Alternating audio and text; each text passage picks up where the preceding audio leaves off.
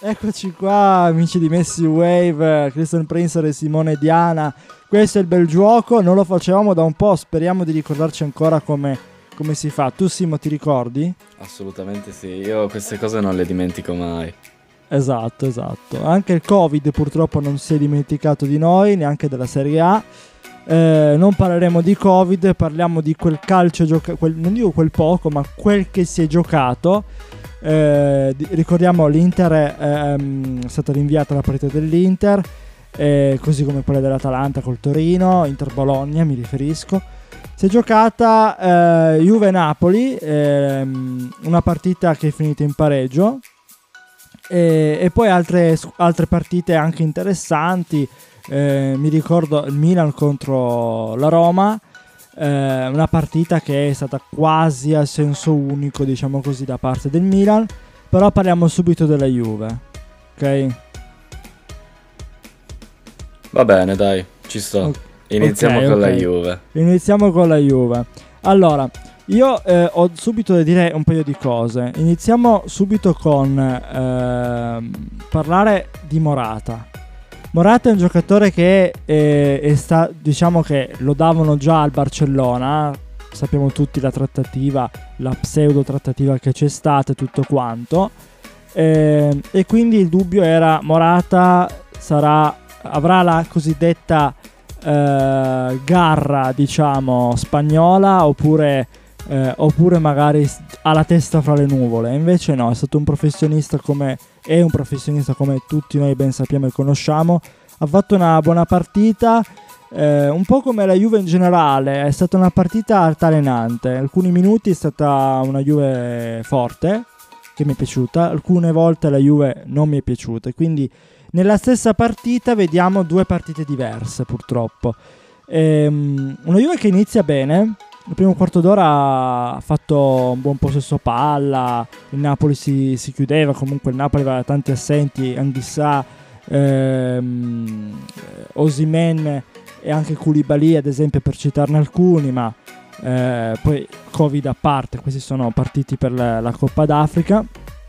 Eh, la Juve aveva anche lei degli assenti, eh, ma tutto sommato se l'è portata a casa un, si è portata a casa un pareggio, anche se è un pareggio che in fondo sta un po', un po stretto perché la Juve poi ci ha provato sul finale di partita a, a vincere, ma eh, purtroppo non, non, ce l'ha fatta.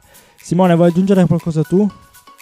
Beh, allora, eh, comunque la Juve e il Napoli affrontavano una partita complicata per entrambe il Napoli sappiamo che ha perso molti punti nell'ultima fase del, del girone d'andata e, e, ha parecchie assenze perché comunque ha delle assenze che pesano, penso a Koulibaly, penso a Zambo Anghissà e penso a Osimen e, e, quindi il Napoli dov- dovrà far fronte a questo problema perché il Napoli perde nettamente qualità.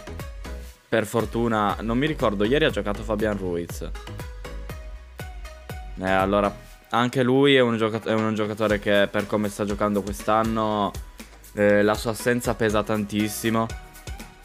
Per cui è un punto d'oro secondo me per il Napoli, vista la situazione. E per quanto riguarda la situazione Juventus, eh, Allegri ha detto eh, lo scudetto lo può perdere solo l'Inter.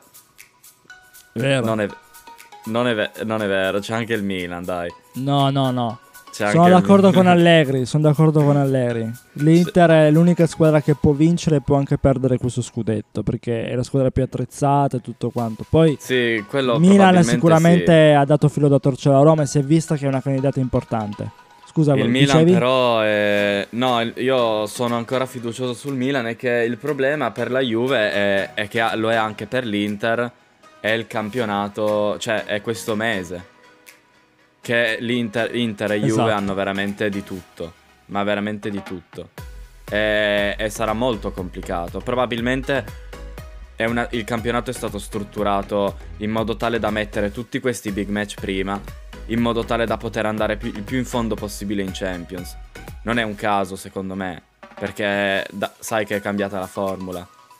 Adesso sì. non è più a specchio, ma c'è un altro, un sì, altro sì, algoritmo. Sì, Esatto. Eh, non è un caso che i, proprio Inter e Juve abbiano questo, cam- questo campionato adesso. E, e quindi bisogna vedere come gestiranno questo periodo. E, e, il Milan, io vedo bene il Milan perché il Milan è... Anche il Milan ha degli assenti. Eh, Kier su tutti. Ieri eh, ha fatto un'ottima partita il Milan. Veramente una gran partita. La Roma nervosa. Perché non lo so, ma la Roma mi è sembrata veramente tanto nervosa. E incapace di gestire alcuni momenti della partita a livello mentale proprio. Questa è la stessa cosa che vedo anche nella Juve. Quando ha subito il primo gol non riusciva a fare due passaggi in croce, ad esempio. E la Roma ha fatto un po', non dico la stessa cosa, però è una squadra che è stata meno passiva rispetto contro l'Inter, questo è vero. Però ha provato ehm, a mettere in difficoltà il Milan, a volte ci è anche riuscito, però il Milan è, si è visto che è una squadra superiore alla Roma. Sì. Eh, comunque eh, il primo gol subito ti ammazza.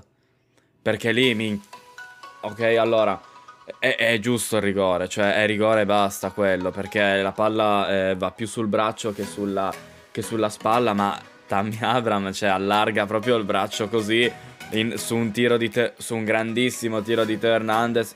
Prendi gol così è difficile comunque risalire mentalmente, soprattutto se hai la cornice di San Siro che ti ti, ti fischia ogni cosa che fai e, e, può essere complicato.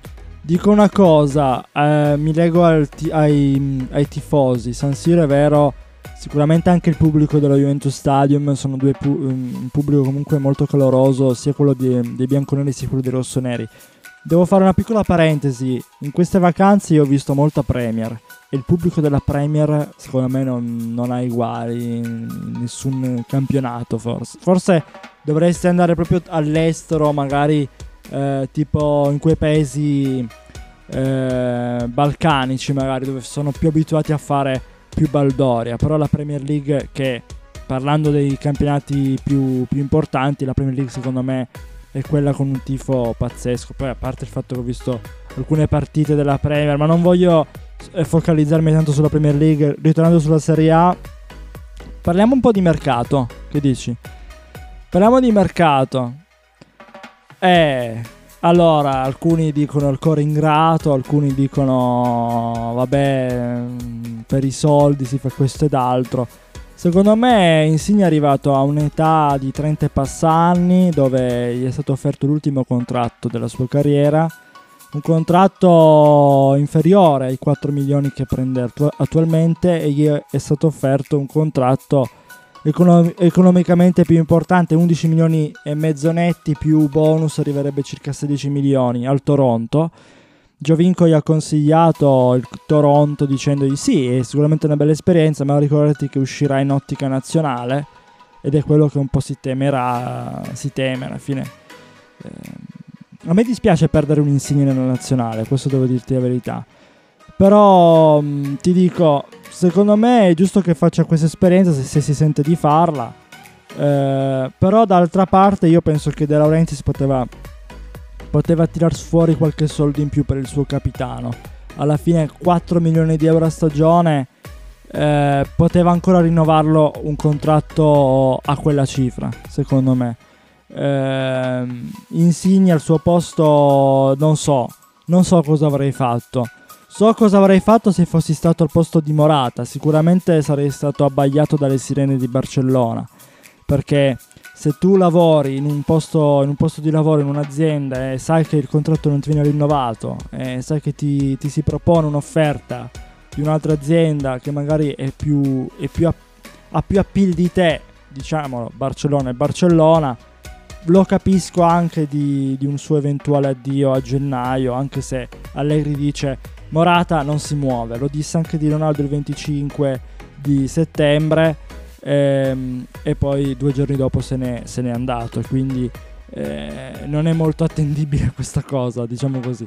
Non lo so, ehm, so solo che se ne dovesse andare via, ad esempio Morata, dovrebbe arrivare un'altra punta, si fa la voce, si, c'è la voce ad esempio di, di Mauro Icardi, tu cosa ne pensi invece? Allora, relativamente alla situazione Insigne, eh, il Napoli ha ha espresso i suoi limiti finanziari sono contento di questa cosa, però è, beh, è, pur sempre vero che Insigne è il capitano, è, è lì da dieci anni e sicuramente a fine stagione dice, a fine, a quella che magari per lui è la fine della carriera, dice io voglio assicurarmi un futuro di un certo tipo, vado a guadagnare di più e ci sta, voglio dire. E se ne hai la possibilità, perché no?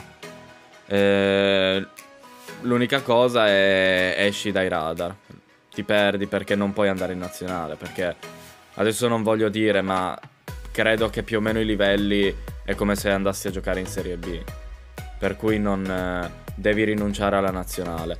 Per quanto riguarda Morata, eh, le sirene eh, spagnole abbagliano, poi non c'è stato molto...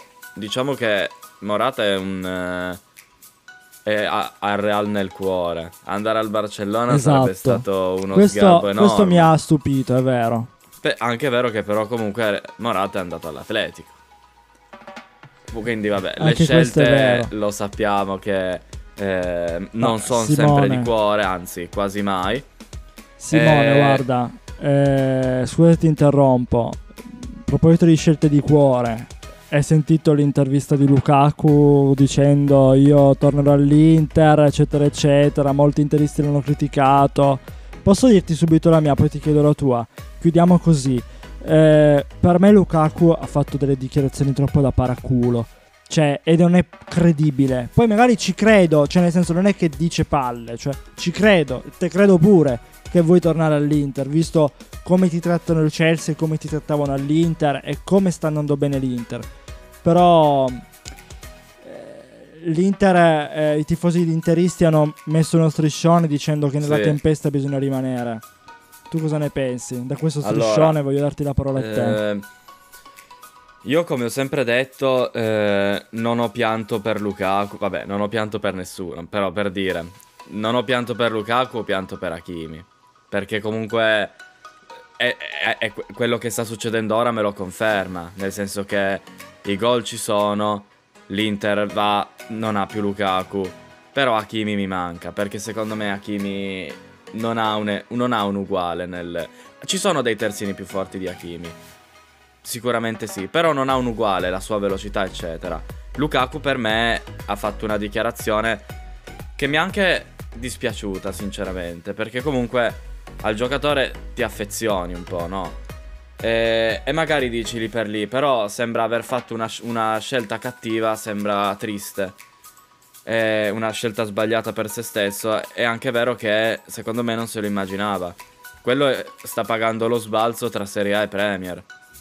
Non lo so, Simo, non lo so. Con questo quesito ci lasciamo, ci diamo appuntamento alla prossima, alla prossima puntata del bel gioco. Ciao a tutti, alla prossima.